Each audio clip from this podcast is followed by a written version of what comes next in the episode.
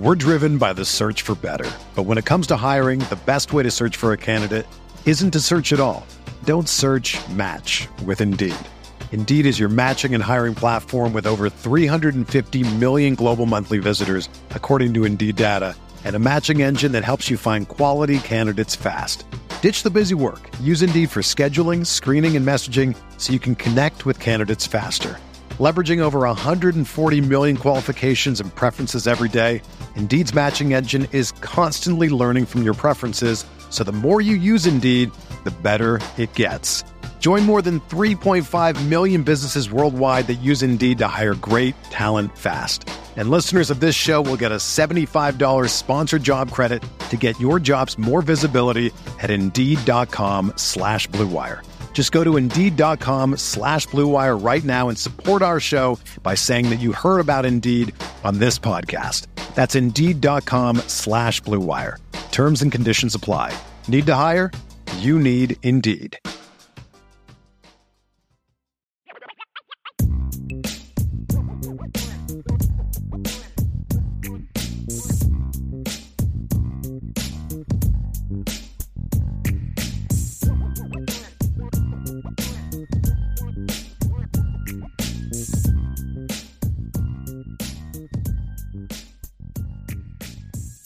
I agree with you that he should be made to compete for that spot, yeah. right?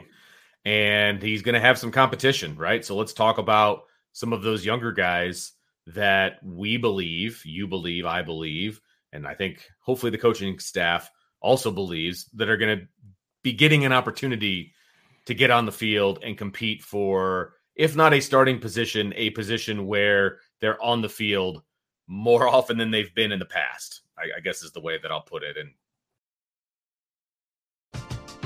We're driven by the search for better. But when it comes to hiring, the best way to search for a candidate isn't to search at all.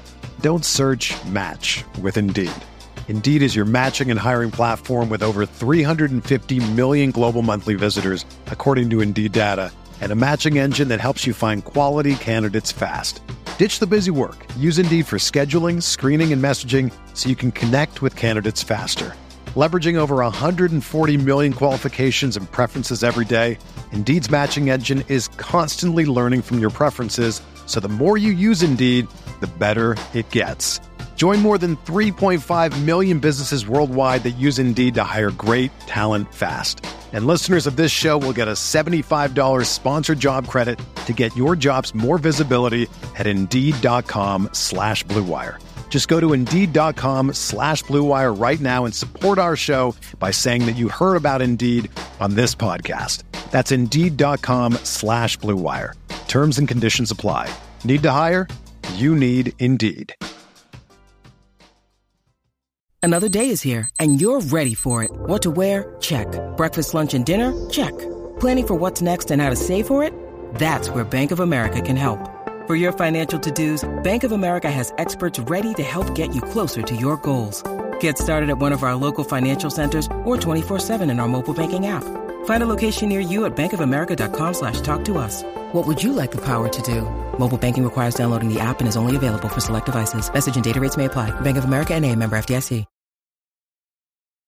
Well, know, where's I, I know that Jaylen Sneed's going to get a lot of the conversation, and we'll talk about him in a minute. But the guy to me that that could have the biggest impact when we talk about the inside linebacker position is Nolan Ziegler. Yeah, and he's a guy that I I was very impressed by. I mean, he was four star grade coming out of high school for us, four and a half star upside, very athletic players, a thousand yard receiver as a senior in high school.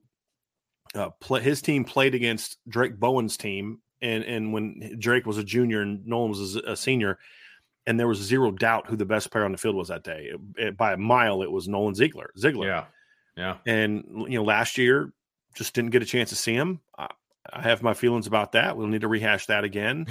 but now he gets a chance to do it, right? And he's going to be a starter on a bunch of special teams. I'm confident of that. But now sure. it's about okay are you are you because here's what happens with a lot of veteran coaches that have the complex schemes. They look for everything in the world to pick apart of a younger player. Well, he doesn't do this his weight's not here. I, well coach he's bigger than two of your starting linebackers. Yeah but this um, you know he, he makes this mistake. Well so does your starter. Yeah but he you know And so there's this excuse not to play the younger guy because you because when you play younger players, that like if you have let's just say that they decide, man, Nolan Ziegler and Jaylen Sneed are just two of our most our most dynamic players. We got to play them. We got to start them this year. And Jack Jack's going to be our nickel guy, and, and Marist is going to come off the bench. Like that's what you decide. That requires you as a coach to scale down your defense. You have to. You you can't ask them to. You can't ask Jaylen Sneed to execute the volume of schemes that you asked Jack Kiser to do. You can't ask right. Nolan Ziegler to execute the volume of scheme that Marist Liufau can do. So you got to scale it down a little bit. Well, just the volume. I know, you know I know, I, mean? I know like, exactly what you're the, saying. The volume of it. So, right. but a lot of coaches like Al Golden don't want to do that. They don't sure. want to scale things down. You know, Van Gorder's that way. Other coaches are that way. They're not. That's not a. That's not a uncommon thing, sadly. Mm-hmm. And and so you get to the point where you just got to say, hey, look, these are our best players. Let's let's let's put him. Somebody just said uh, Ziegler's moved to Mike. No, he wasn't. He's playing Mike and Will. He's cross training at both positions. So no, he was not moved to Mike. He plays both positions right now. Uh, so that's just where you got to be. Is you got to give him a chance to compete for playing time. You got to give him a chance yeah. to compete f- for that rotation. And then if Marist does win the starting job, you still find ways to get him on the field because the what he can be is he can be sort of that that guy that plays both Mike and Will as sure. your rotation guy. Yep. And then you also can then you have situations where maybe you put Jack at Will and Nolan at Mike, and you allow though you allow JD to be off the field in sort of the rotation thing. Then maybe the next series you've got you bump Nolan back out to Will, JD's at Mike, and you cross him that way. But if you're going to do something like that, then you have to make sure that that when he's in the game that you have a more defined – call sheet sure. of what you're going to ask him to do. Because when we saw him last year in practices, Vince, and some other things that I've seen and some people I've talked to, that kid makes a ton of plays, mm-hmm. a ton of plays. He's been doing it since his freshman year. Right. You know, I mean, the, the, the beginning of his freshman year, right? It wasn't just this spring. Yep. Um, yep. What I mean is freshman, I mean like last fall. He was a guy right. that I constantly heard about how the first team offense hated that guy. Not right. really hated that guy, but you know what I mean? Like he gave him fits. They love him, but they hate him, if that makes sense because uh, you love that a guy's giving you work, but you hate the fact that he's kicking your butt and getting you yelled at, you know, right. because you're not doing your job. He's got to play. And same thing with Jaylen Sneed, right? Like, I, I, don't care how good Jack Kiser is. You've got to find a niche for Jaylen Sneed. Absolutely. He's got to be the, on the field. The question is, is that Jaylen, eh, we even saw this in the bowl game last year, saw it against Navy when he played a lot. Jaylen was out of position a lot last mm-hmm. year. He would get suckered in a little bit. So he's making one, a lot of young guy mistakes. Right partly because Jaylen never played one position two years in a row in high school. Just the nature of of of the team he played on, they had to move him. I mean, they had to. The the head coach's job at Hilton Head was not to prepare Jaylen Sneed. It was a job, but his primary job is not sure. to prepare Jaylen Sneed to, to play whatever position in Notre Dame. It's to put him in position yeah. to where our team can be the best that we can be.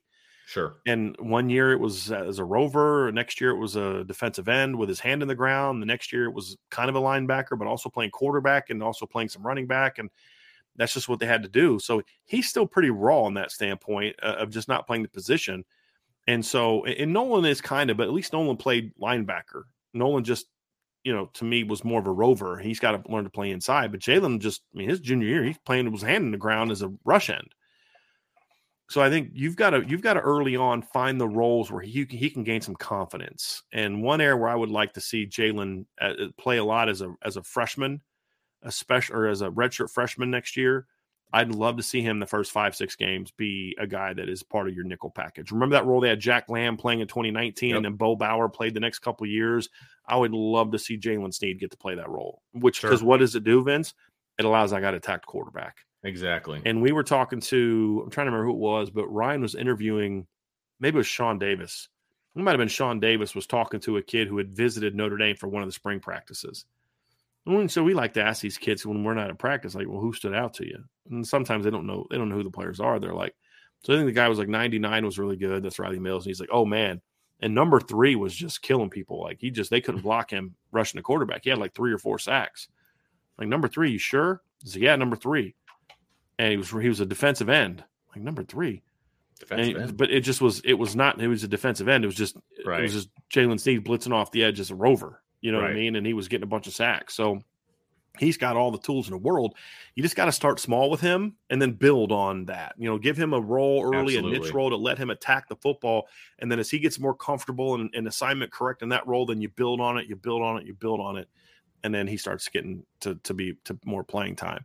And the other part of it too, Vince, is the reason this is smart is even if you reject what a lot of the fans say, and just for to make a counter argument that these guys, the veterans, are your best players. Let's just say that that fans are wrong, and JD and Marist and and Jack Kiser, and we're wrong, and that those are the three best players. You still need to play those younger kids. Mm-hmm. At least Nolan as the primary backup to Mike and Will, and then Jaylen as a third down nickel guy, because then that's taking some of the burden off of your three linebackers who are all undersized. Right. They're all small. They're like Marist is like 230, but he's still skinny. Right. JD's 230. He's a pumped up 230 right? Jack's still sub 230 and not a real big guy. So if you can take, you know, 10 to 15 snaps off of all their shoulders and then distribute those to three different to two different guys, right? Then all of a sudden, you know, Nolan and Jaylen are getting 20 plus snaps each a game. Right. And and those guys are now at the end of the year. I mean, 10, 15 snaps a game. You get to the end of the season, you're talking about 150 plus snaps being Huge. taken off their off their off their and then on top of that, there's going to be a couple games you blow somebody out and then they don't have to play the fourth quarter. That's even more snaps you take Absolutely. off their wear and tear.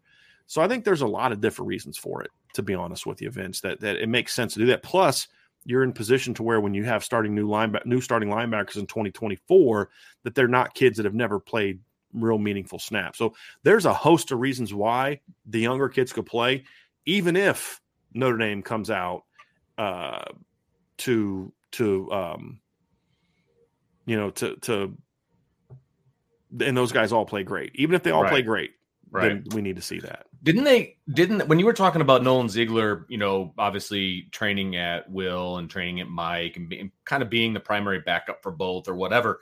Didn't they kind of do that with uh, Te'von Coney uh, earlier on in his career? Wasn't he like the backup for both? Yes. He would come in and he would play Will, but then like the next series, they'd bring the starting Will back in. Yeah. He would play Mike, like that kind of a yeah, like a it was a three man rotation basically for two positions. Yeah, it was. that it was kind Te'von, of thing it was Te'von, uh, Nyles Morgan, and Greer Martini. There you go. Okay, were that guy. I thought yes. that's what it was. Okay, and Te'von ended up not starting a bunch of games that year, and he still led the team in tackles and tackles right. for loss because he he got a ton of playing time. Right, because he was exactly. at both positions. Exactly. And then, and then the next year he graduated into a uh, legit the know, starter. Right. Yeah, exactly. Right. But that's the kind of thing you're talking about. Okay, he's not a starter, right? But he's getting a ton of reps in replacement of those guys. And if you're at two positions, that's twice as many reps as you're going to get to, you know, spell those guys. And right. and those are only going to benefit him and Notre Dame and this position group right. moving forward. Right. Because if you look at that 2017 season, Vince, you had five linebackers that had at least 438 snaps that year. So you had this is 2017, right? So Drue Tranquill led him in snaps at 819. He was the rover. Nyles Morgan played right. 747. Te'von Kate played 545. Greer Martini played 438. And even Asmar Bilal had 179. You had five linebackers that played at least 179 snaps last season. Yeah. That's kind of where you want to be. Yeah. I mean, that's that's the ideal situation of where you want to be. Right. Uh, whereas you look at last year, you know, you, you played a ton of nickel, right? So Jack Kiser was the third linebacker, 338 snaps. Uh, Prince Kollie played 136. You had four. Your fourth guy was getting as much as fewer snaps than your fifth guy in 2017. Right. Part of that is because again, more nickel defense. I get it, understand it. You played a lot of nickel last year, and that's going to be true this year. But it still shows just how little they used their depth at linebacker. Right. Exactly. Exactly. And that's got to improve. That has to improve. I don't care who the starter is to a degree, but I want to see those guys on the field. They have to be on the field. They yeah. have to be at this point. Yeah. So, all right. Well, let's turn the page to you know something that other people that that, that, that the fans love to talk about. Right. We've got the freshmen, oh, and yeah. you know you've got and, and there's a ton of talent in this freshman class, Brian. We're talking about the true freshmen. You've got Drayk Bowen, Jaiden Ausberry, Preston Zinter. All three of those guys I feel like can flash. Oh, can yeah. they flash enough to get on the field? Yeah. At linebacker. Because I think they can all play special teams. And depending on how they want to do red shirts and all that fun stuff, that's fine. But can they get on the field as linebackers? That's the question. I would strongly consider redshirting red um, Preston Zinter and Jaiden Ausberry, but I have a feeling it's going to be hard to redshirt Jaiden Ausberry. just because it's like kind of like how can you say in one breath that you are you know special teams is just as important as your offense and your defense but then you're not willing to start a guy who would start for you because you want to redshirt him well what's the reason you're redshirting him to have an extra year playing linebacker so I understand that temptation, but I just, I mean, you know, Jaiden's my guy, man. Like I love that kid. I just, I, would have, a, if I'm Marty Biagi, I'm going to have a hard time not having all, you not know, four, for four of the five games, kids, games, Nolan, yeah. Sneed, Bowen, Ausberry, Preston Zinter. Right. I'm going to say, Hill, I need at least four of them. I mean, you right. pick one that you're going to redshirt, and then I'm going to play everybody else. And and I fully right. expect Jaylen Sneed and, and especially Nolan Ziegler to be on special teams, but I think Drayk Bowen's going to be a guy that's really hard to keep off the field this year. And and I know that well, you know, you redshirt him, you don't waste a year playing special. I have no problem wasting a guy playing special teams if he's a starter on all the special teams. What I didn't like was right. when they blew a year of redshirt for Romeo Okwara when he was on like one special team unit, right? right. Like no, that's not a difference maker on right. special teams. But with a guy like Drayk Bowen and Jaiden Ausberry, they can be on kick return, they can be a kickoff, they can be on punt coverage, they can be on punt return. Sure, I mean they can be on everything except PAT field goal. Right. I'd still consider putting Drayk Bowen on PAT field goal. I mean, if, he could be for all I know, that kid could end up being a good holder. You know what I mean? He's baseball shorts played shortstop and right, you know, in, in, high school, right? I mean, so third base, gives a running think, back. So knowing the kind of well, I think he was a shortstop early on, might have moved oh, okay. to outfield later. But the point is, guy's got great hands. He was a great right. running back. And knowing the kind of athlete Drayk Bowen is, would it shock you if he was like, wow, that guy's a great holder? I'm the, the I'm joking, right? I'm making the, it's not going to be Drayk Bowen. I'm just making no, it's point. not. But, but, that kid's just too athletic not to yeah, be on multiple totally special teams. Same right. with Jaiden Ausberry. He's too smart. He's too fast. He's too talented to not be running down there on kickoff. Right. You may not. You may. They may make the decision to redshirt him, and and I and I can kind of live with that with Jaiden Ausberry because the difference between Jaiden and Drayk is Drayk is physically ready to play right now. I mean, he's 6'2, sure. 230. Oh, yeah. Oh, yeah. Jaiden's still got to put on some weight. But you saw in the spring game, Vince, when he's flying around, you're like, that guy is that. Uh, how do you now do you justify not playing that guy? So I would be very curious to see how those two kids are going to be used on special teams early. Sure. Uh, are they going to have a they're going to have a tough time cracking the linebacker rotation early simply because you have the three vets plus Ziegler plus Jaylen Sneed that could get a little bit tough. Sure. But if there's an injury, I'll put it like this: if I'm an older player, whether it's the starters or the backups, I'm I don't want to have an injury where I have to go down for a couple weeks because I right. may get Wally pipped if that's the case. I mean, it's nice just the reality. And, yeah. and and for the veterans, it's not just one guy. If if you're starting Will, I got to worry about Marist, Jaylen Sneed, Drayk Bowen, and Jaiden Ausberry.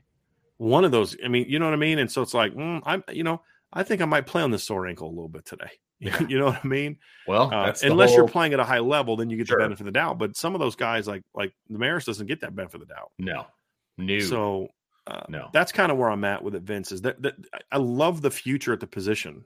Sure, I do. I think the future of the position is incredibly bright. And then you add Bodie Kahoun and Teddy Rezac next year. Hopefully, Kingston. You know, uh, the, the also the 25 class is loaded at linebacker, but just with what's on the on the board right now, man, I'm I'm excited about it. But I don't want to get too far ahead of ourselves because I still think there's a lot of talent in that fifth year senior class as well. I'm not ready to write that class off yet either. What I want to see this year is not the veterans playing 95% of the snaps. I don't want to see the veterans sacrifice just to get the younger guys on the field. I want to see all of them. I want to see a five man linebacker rotation. I don't care who you're starting because if if let's just say Nolan Ziegler beats out Marist Liufau in camp, I still want to see Marist. Marist is still too talented to not have some kind of role right. in your defense. Right? If Jaylen Sneed comes out and turns into the five star player that we all thought he could be right now, and you're just like, dude, he's better than Jack Kiser. Okay, it is what it is. Then move Jack inside and right. play him there, you know, or get him on the field. Somewhere. So even if these linebackers are everything that people in the chat and we and everybody else think that they can be, and they are that right now, I still want to see the vets in that role. So the point is they all need to play. They all need to be coached up and prepared. And if you're just going to go out there and play the vets because they know the defense, that's nonsense. Now, the thing that that makes me feel a little bit better about it is do you do you take Marcus Freeman at his word, number one, which I do, and do you think Marcus Freeman is um, going to kind of I don't say put his foot down. I don't know if that's necessarily the the way have that a I little want bit to more go with say, it. Have a little more say on who's playing and Yeah. things like that. Is that what you're Yeah. referring to? Um, yeah. because here here's a quote from Coach Freeman in the in the interview that he and I did together. Now, what was interesting about this is this is something he brought up to me. Like, it'd be one thing if I said, "Okay, let's get these younger guys in the field, coach. How you going to do that?" But he transitioned into this, and then I kind of followed up with it later. But he transitioned into this part of it because he was explaining you know how being in year two of the defense was going to allow them to do more the players understood them more the coaches knew the players better et cetera et cetera et cetera. But then he said he transition starts talking about but and this is what he said in, in in his in his butt to what he said. He goes now here's what concerns me is that we're so experienced in our top end of our defense the challenge for us is going to be how do we develop the next group of players? You don't want to get through 2023 and all of a sudden you have a whole bunch of guys that have never played so that's going to be my challenge to the coaches is I want to make sure you're we're developing these guys that might not be the first ones to go out there, but we need to get them game experience. And then he started talking about how, you know, he didn't really like that when he was at Ohio State because he learned that from Coach Tressel. He says, I think you have to be really intentional. Because my my response was, look, all coaches say that. Every coach says that. And and and he started talking about how you have to have a plan. He goes, every coach has a plan to get the young guys in the game. And then our rebuttal when we don't do it as coaches is, well, the game never it never played out that right. way. It never got right? to where it needed. it to never be. got to Yeah. where and that's Uh-huh. bull crap, right? Right. Right. Where uh, I was told by uh, somebody at Ohio State that Urban Meyer would have a thing where if he would tell the coaches, this kid is going to play this many snaps, and if you don't play him this many snaps, that's on you. I'm, I'm, you're, you and I are going to have a conversation that you're not going to like, right? Because it was demanded that this kid's going to play X number of snaps in the game. There's no, well, the game never led to that. That's a bullcrap coach talk that we all use to justify not playing Oh, more depth, right? And so he says, he goes, you have to be. So I asked him, okay, that sounds fine, but how do you get that? He goes, well, you have to be really intentional. And that's something I learned from Coach Tressel. I remember being the starter and being upset early in the year, like, man, we, why are we rotating young guys in here? This is my senior or junior year, but there was a reason for that because you didn't want to wait until they were needed to get them game experience. And then he talks about doing it last year. He goes, That's probably something I probably didn't do much last year because I'm just trying to figure out where to go and what to say and what to do last year. This year, you can mandate it early in the season saying, Listen, we're going to roll guys, we're going to script it out, and guys are going to be in the game. I've been a position coach where it's like, Yeah, we will fill it out and we'll get him in and then when it's right. You don't get them in. You know, we have to script it and hold ourselves as coaches to be accountable to when we're going to get them in the game. That's Marcus Freeman's comment to me during the summer. So if he is true to that, then we're going to see not just here at linebacker, but D line. Uh, I've I know that Mike Mickens has talked about wanting to have a rotation at corner. He doesn't want Cam Hart to have to play every single snap and Ben Moore, Benjamin Morrison every single snap. Because what happens is, is he's a smart enough coach to understand if we're in the fourth quarter against Ohio State and Cam Hart's on snap 70 and Marvin Harrison sna- on snap 50, Marvin Harrison's going to be a lot harder for Cam Hart to guard.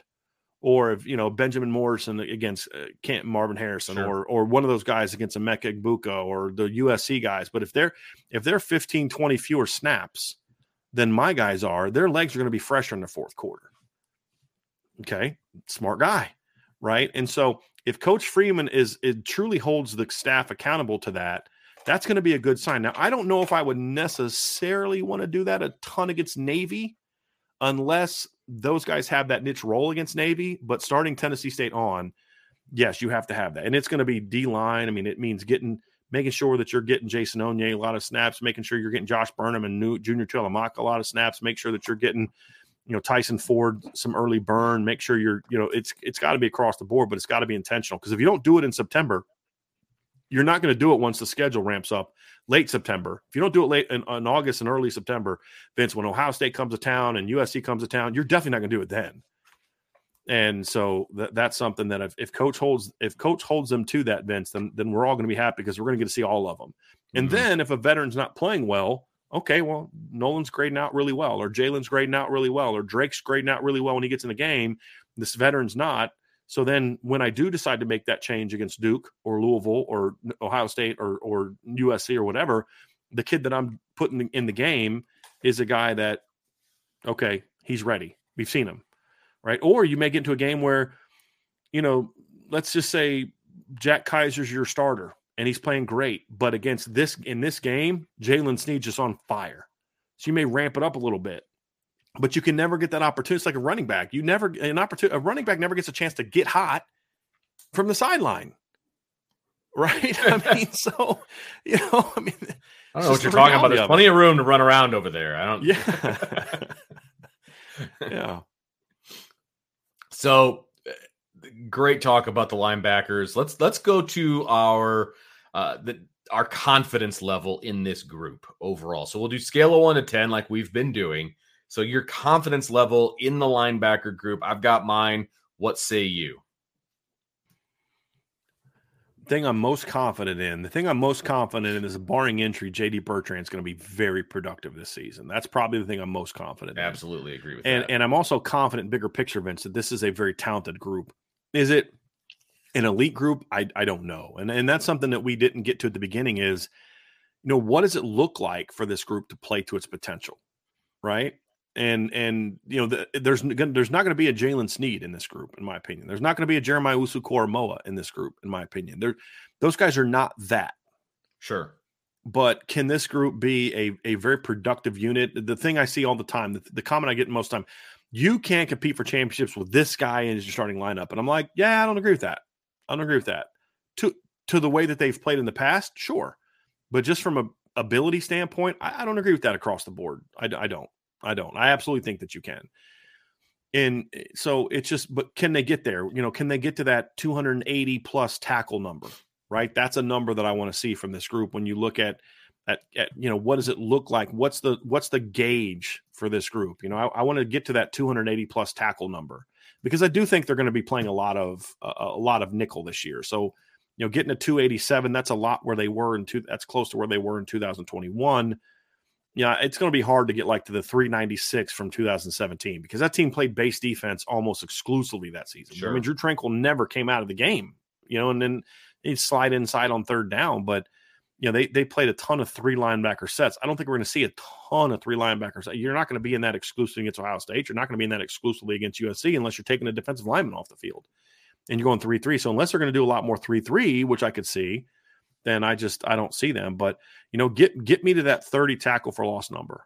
That that's what the number should look yep. like. Yep. Uh, get me eight plus sacks this year, and get me 10 disruptions in the pass game, right? Of thrown balls. Get me 10 plus. Give me over 10 disruptions in the pass game, either breakups, interceptions, things like that. Give me, give, I need to be double figures there. So you can get me 280 plus in the tackle department.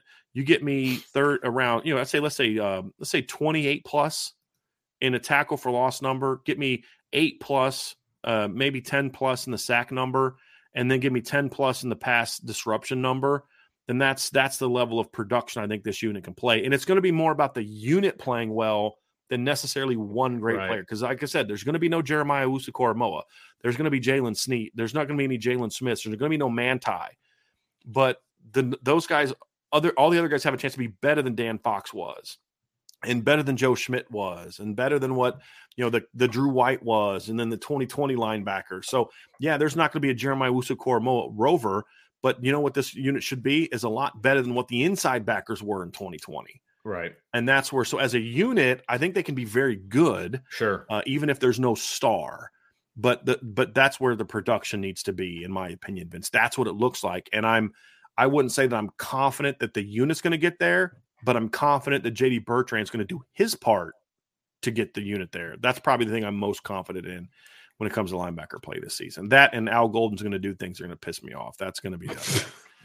I'm just kidding. I'm kidding. no, that was great. There's was some fun. guy out there that like that that uh, that thinks that I have something personal against Al Golden, so I just had to get that in there to. That's awesome. To, to that, get him a little fired up. Out of the one hour and twenty three minutes that we've done this, that's the part that's going to get cut. Those are the three yep. seconds that are going to uh-huh. get cut out. Hundred percent. Hundred percent. And sent to Al Golden. I told you you hate him. Oh, that's absolutely going to be true. That's absolutely true. I actually said that to a coach once. Did you really? I was like, did anybody send you the article I wrote last week where I praised you? He's like, no, I didn't get that. So I didn't think so. Yeah. Okay. Right. Yeah. They only send the stuff with it. It's negative. Mm-hmm. Nobody ever. Yeah. 100%. And then out of context, they send like right. one paragraph. Exactly. You know. Exactly. So, yeah. It's a little. Yeah. There's some troublemakers actually. in the back office at Notre Dame. There's no doubt about that. With threats to our nation waiting around every corner, adaptability is more important than ever. When conditions change without notice, quick strategic thinking is crucial. And with obstacles consistently impending, determination is essential in overcoming them. It's this willingness, decisiveness, and resilience that sets Marines apart. With our fighting spirit, we don't just fight battles, we win them. Marines are the constant our nation counts on to fight the unknown. And through adaptable problem solving, we do just that. Learn more at marines.com. My confidence level, I was thinking like on a, I'm like a, a seven right now, like overall, like a scale of one to 10. I, I that's we, we do a lot of those for rapid fire, right? So I'm a, I'm like a seven because it's not just the players, but it's also the coaches and the scheme and all of those different things that yeah. we talked about. They all kind of have to come and that's together. why I'm a six when okay. it comes to that standpoint. Fair enough. Just yeah. because I don't have enough faith. And, and, it's not that I don't have enough faith that Al Golden's capable of it. I actually think Al Golden's really smart. That's mm-hmm. kind of the problem. Right. Is because he is really smart and he's having trouble scaling it down to the college sure. players. Sure. And I don't know if he is thinking past Notre Dame and thinking NFL, is he going to be willing to sacrifice that vision to say, okay, but I got to get these guys right. What what right. am I putting on film that's going to show people? That's sure. the that's the concern. So that that lowers me down. I'll say this: if Al Golden does what I hope he does this season in regard to the the scheme that he puts together, it's a lot more aggressive which means I don't have to out scheme everybody. I have right. talent. I'm going to turn that talent loose. I think Notre Dame should be more athletic at, at big end. I think Notre Dame's going to be more athletic at three technique this year. They're going to be more athletic at nose this year. They're going to be even more athletic at Viper this year, in my opinion, even though sure. I don't know if they're going to be as good as they were last year. Uh, so they're going to be a lot more athletic up front. And and so do you use it or not? Sure. I I, I don't know. Or is it going to still be about I got to show how smart I am? That's the thing. If there's a happy medium between Al Golden and what's in his head and what he knows about football, and then him finding that okay, but I have college kids. If he can find that happy medium, then I then, then I if you were to tell me Vince Brian, I saw into the future, and the only thing I can tell you about the season is Al Golden coach to his players' skill sets. I'm gonna like 10, 10, right? I'm, I'm going Billy Bob 10, 10, 10, 10 right? Yeah. That's console. the linebackers are going to be really good this year, you know, because yeah. the, I do believe in the talent better because because then if if Marist doesn't get the job done, if JD doesn't get the job done, if Jack doesn't get the job done, the system is in a place where fine, Nolan's your turn. Yeah. You know, Jaylen, it's your turn. Drayk, it's your turn. Jaiden Ausberry, it's your turn. Right. And that's why I say if the coaching does its part, one way or another, the production is going to get a lot better. Right. And and uh, that's that's what gets me a little bit excited, but it's also what gets me nervous, Vince, because we have had these conversations with coaches in the past, yeah, and they don't change, yeah. right? And that's we'll find out. That's, yeah, we are going to find out. Who's ultimately responsible for this, though? At the end of the day, right? Absolutely, it's Marcus correct. Freeman. Yeah, it's Marcus Freeman. Buck Bouts with the head coach, right? And he's now you are to, more involved, right? And, and, that's the whole part about the year two thing, Vince, that we talk about, right? That's him right there. What's different about Marcus from year two? He's going to be more uh, pay attention more to detail because he knows all. I know what to do here. I know that my schedule's this. My do. I, I got all that down now. Now it's about okay. Let me get back to, and I think we saw that second half of the year a little bit. I think we did too. And that's what yeah. makes the USC game. And he even said that to me in the interview. Uh, I put it on the message board. But he talked about how you could tell he, they weren't looking back. They weren't happy. The coaches weren't happy with the game plan they had for USC. And I don't think it's just Marcus Freeman. I don't think Al Golden liked it either. Some because you know how it is, Vince. Sometimes you go in thinking, "Boy, it's a great plan," and then you look back, "That's stupid. I can't yeah, believe right. we did that." Right? Yeah. We all have done that as coaches. We've oh all had those days, man. Where Absolutely. it's like, man, I was confident we are going to just run down their throat with this, with this. Yeah, and it freaking didn't work at all. And I liked hearing that. You know, when I and he didn't come out and say that, but just the way that he expressed it, it wasn't like I wasn't happy with this. It sounded like yeah. it came from a conversation where they weren't happy about it, if that makes sense. Uh, and and I like that. It tells me that there's some reflection going on. Because if Al Golden's a competitor, he's not going to look at that game and be like, "Yeah, I did my best. Oh, the player sucked." He doesn't strike me as that kind of guy. Right. He doesn't strike me as a Brian Kelly, VanGorder guy in that regard. He's going to be like, well, "My players but, suck." But we've seen empirical know? evidence that he isn't that guy. Right. Right. I mean, after what was it, the Florida State game as a defensive coordinator, he went and apologized. He's like, Marcus Freeman talking about, yeah. I'm talking about Marcus Freeman. Yeah. We have evidence that he's not going to be like, oh, my plan was good. These guys suck. Like that. That's not who he is. He's going to go back and he is going to evaluate everything. And at the end of the day, he is going to take responsibility for it, whether in the, the the, quiet darkness of his room at night, he's thinking, ah, man, if so and so would have played better, you know, it would have looked a lot better. He's going to take the blame, mm-hmm. which that I mean that, the big L, right? That's well, he leadership. did that after Stanford, right? right I mean, exactly. he flat owned the Stanford. Yeah, and, but here's the thing: owning it's one thing. Now go fix it. Absolutely. And that's the biggest difference that Notre Dame we saw from this Notre Dame team is after he said, you know what, this is on me, right? But it's kind of like if you're in a marriage and and and you're and you're constantly, you know, treating your wife poorly and constantly apologizing, but then you don't actually do anything to fix it. Guess what? You're not really sorry. Right. You're just telling people what they want to hear, and you know, and, and you're not actually addressing the problem. We saw that team come out that next week against UNLV, a week after getting absolutely embarrassed by Stanford, who I would argue is not as good as UNLV.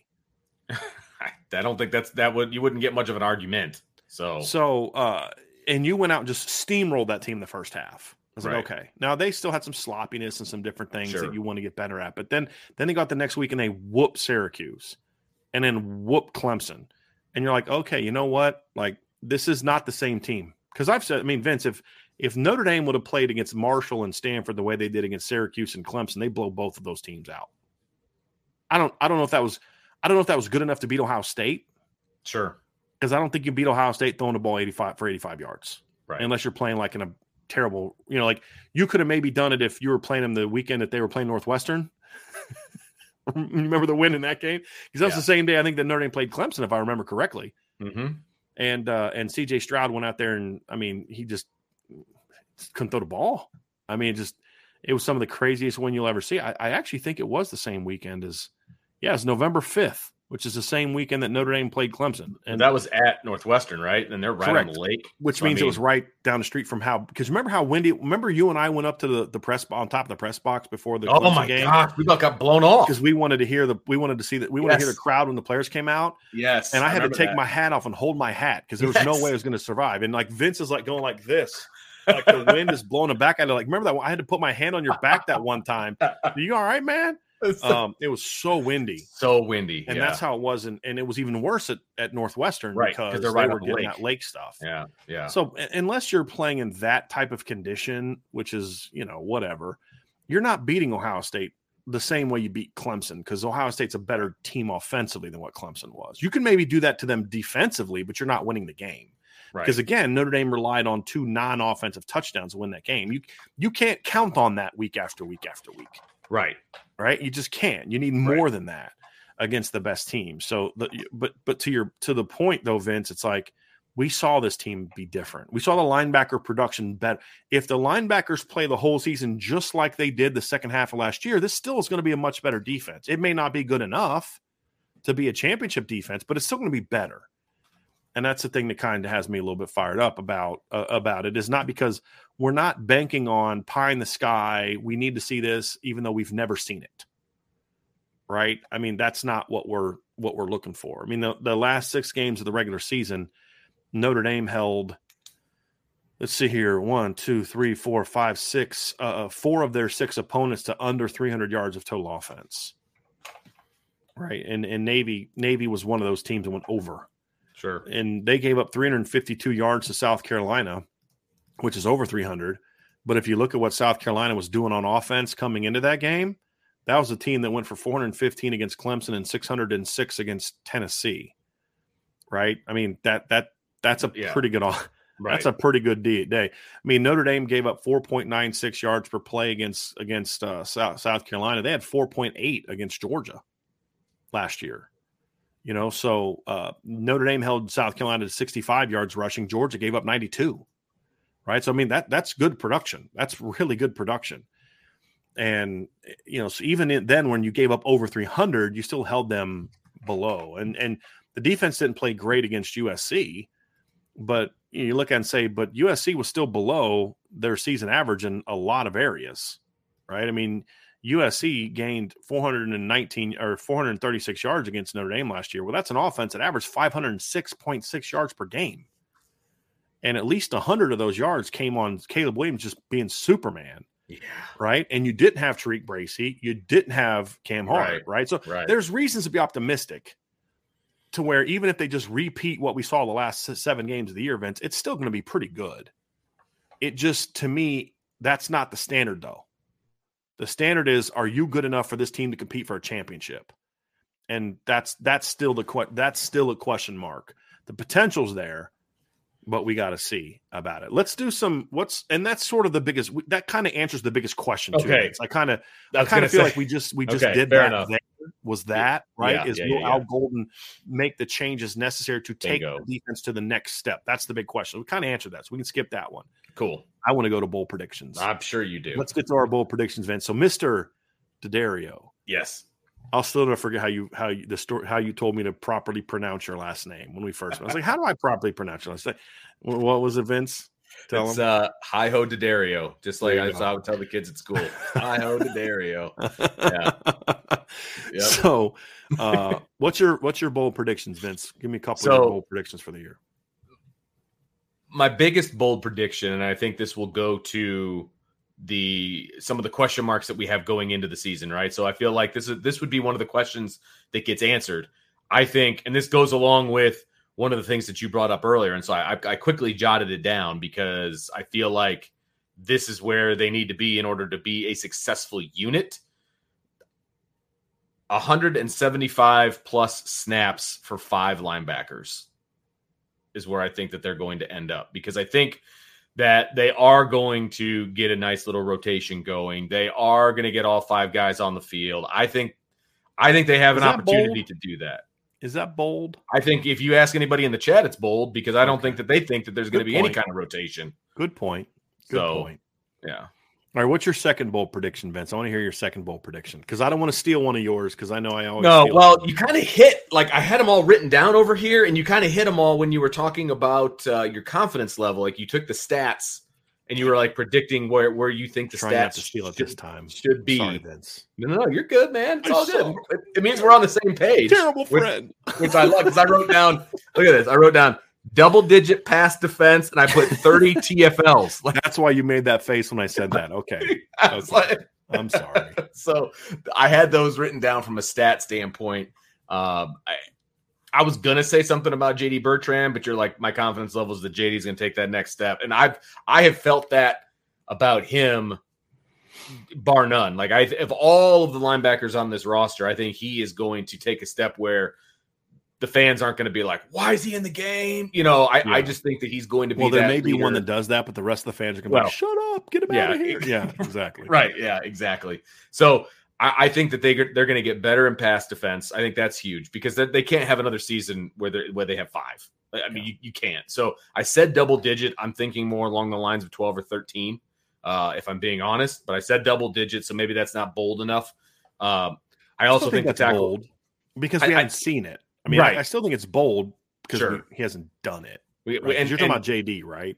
Yeah, yeah, and the 30 tackles for loss by the linebacking core I actually think that's going to be a bigger number because I think they yeah. are. I think he is going to activate the linebackers again, but they're going to be better at it. Yes. So I think that number actually grows to probably around 35. That'd be huge. And that would be a bold prediction, yeah. right? That's a very plus, bold prediction. Yeah. But I think 35, I feel real good about that because I think the because what was one of the things we've always complained about, Brian, when it comes to some of the missed tackles for loss it's missed tackles. Right. And I think they're going to get that cleaned up a little bit more. We started to see that a little bit last year. I think we see that more this year. So they're going to have every opportunity to have 35 tackles for loss. They are. If they hit the ones that they're in position to hit. And so my bold prediction is 35 there. I dig it. I mean, that's a that's a very bold prediction. I, I, that's a very bold prediction. Here's partly why I don't think you're going to be nuts. I could see JD Bertrand and Jaylen Sneed alone getting to that because here's I don't think Jaylen Sneed is going to play as much base defense as fans want him to. Sure. I think he's going to play a lot of nickel and third down, and he's going to be. Re- I think this is basically going to be, hey Jaylen, uh, see that dude that's taking the snap, number seven or whatever. Your job when you're in the game is to to hit him mm-hmm. like legally and you know right of course right you know and that's your job like make it simple for him and then build on it i, think jaylen is going to be a really disruptive player because i think of kind of like what bo bauer did two years ago one of the most over uh, underlooked players for notre dame in 2021 uh, was Bo Bo uh, Bauer on third down. Was a really productive player for Notre Dame that year. I mean, eh, eh, as a just as a nickel alone, Vince, he had four tackles for loss that season, and he had that big interception. He had five pass breakups. Right. I mean, so Bo Bauer was a four plus tackle for loss guy, and healthy years. I mean, eh, you know, he he was a guy that was very disruptive. And mm-hmm. as much as I love Bo, he's not the athlete that Jaylen Sneed is. And and and you and I have said Bo was a, a more he was a more athletic player than than often he gets credit for. But I, I think I think Jaylen Sneed's going to be a six plus tackle for loss guy this year. Now that's going to include sacks, right? But I could see him being one of your top two, three sack guys this year, just sure. because of what he does in nickel. And um, so, so him alone, him and JD alone, because here's my bold prediction. Again, these are bold predictions. They're meant to have some fun. Right. You know, if things kind of go perfectly, what does it look like? Uh, they're not predictions, right? Just like this is, yeah, it's kind of thinking, you know, I think Notre Dame's, you know, if I were, hey, I think Notre Dame, you know, a good prediction, 11 and 1.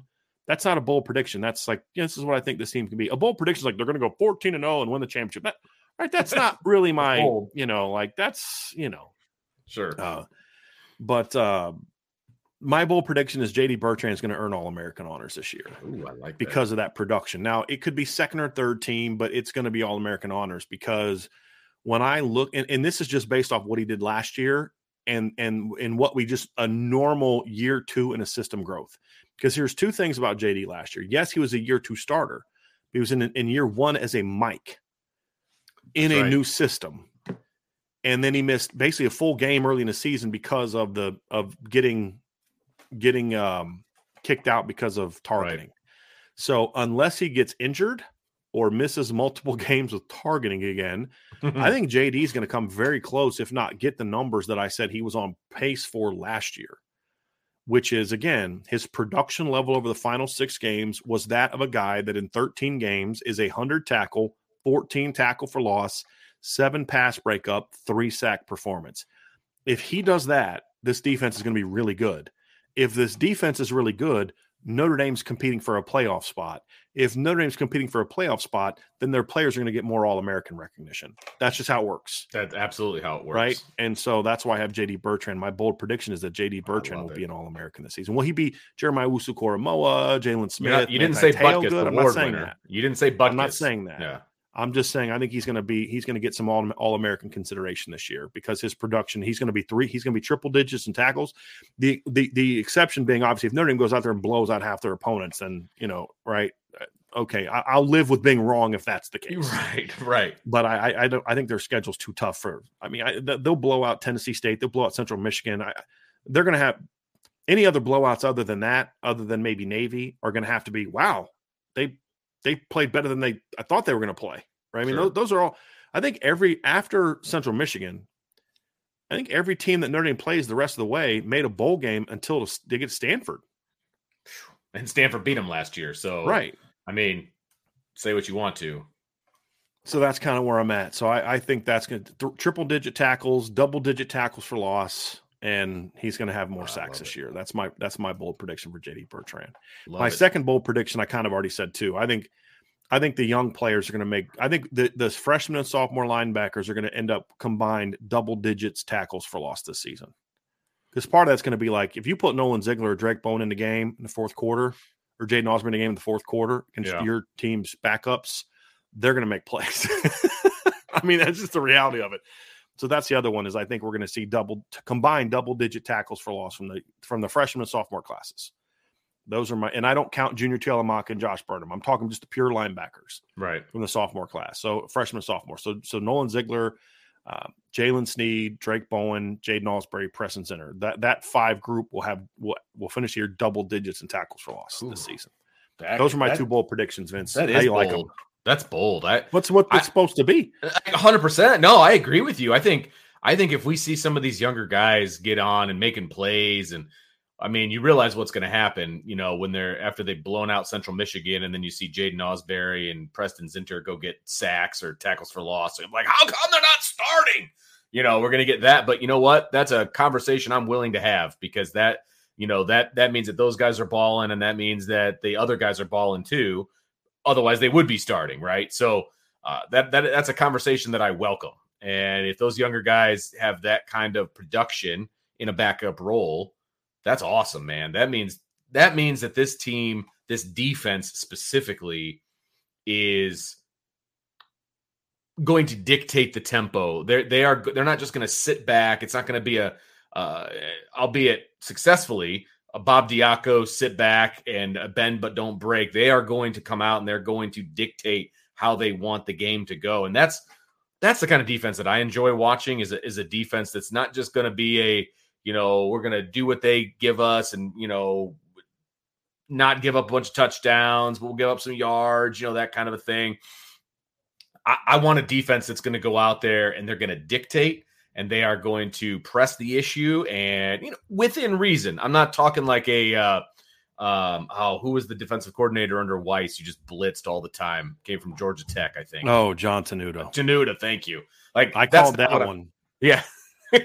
Remember how much I got hammered at that old place on, after the Nevada game when I was Yeah. like, Uh huh. no, Yeah. uh, uh I'm not talking about that. I'm Yeah. that's not what I'm referring to. I, I'm just referring to an aggressive style of defense, and they should be able to because of the athleticism of the front, the talent in the back. You should be able to do a lot of fun things with the linebackers, and so uh, very excited about the possibility of what this defense could be. And if the younger guys are having production like that, that's what kind of defense this is going to be. So uh, I'm excited about that. I love it. I, I love it. it. Well, Vince, that's going to do it for the linebacker show. We're going to do a mailbag next. But before we do, folks, do us a favor hit that like button, hit the subscribe button, hit the notification bell, share this podcast. We are still just while I'm while I'm sitting here, we had another gold club sign up and another annual membership sign up during the show today.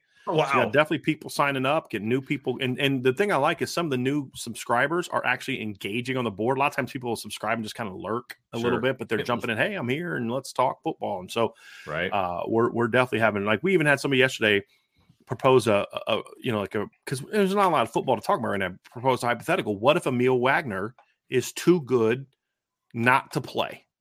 And you're going to play him right tackle. What do you do with Blake Fisher? And it's a fun back and forth. Like it's a fun conversation about what you do. Do you put him at right guard, left guard? Like what do you do? Like we have fun stuff like that going on too. Even not just the intel and and the the actual analysis and stuff. Somebody asked, we used the term junk coverage or junk junk alignment yesterday. What is that? So I took a couple all 22 clips and showed an example of a base defense. Somebody wanted to know what an underlook. So I showed base defense with an underlook, explained that under over, and then showed what a junk look is. So we we talk football, we talk movies, we talk life. We people I'm Hmm. actually working on uh, somebody reached out recently, Vince, and said, you know, there's a lot of prayer requests on the board. What if you just create a board that's just for that, where people can talk about life and prayer requests and all that? So we're actually going to do that. We're going to turn one of our boards into a sort of a prayer board. So it really is meant to be community. Some people are lurkers, some people engage. Either way, you're welcome. And we look forward to that. And you can si- find that at boards at irishbreakdown.com. And of course, all the people that have signed up to be part of the booster club, greatly, greatly appreciate that support. Very, very. eh, Just had another annual sign up just now. so um, it's definitely growing. So I want to thank y'all for that very much.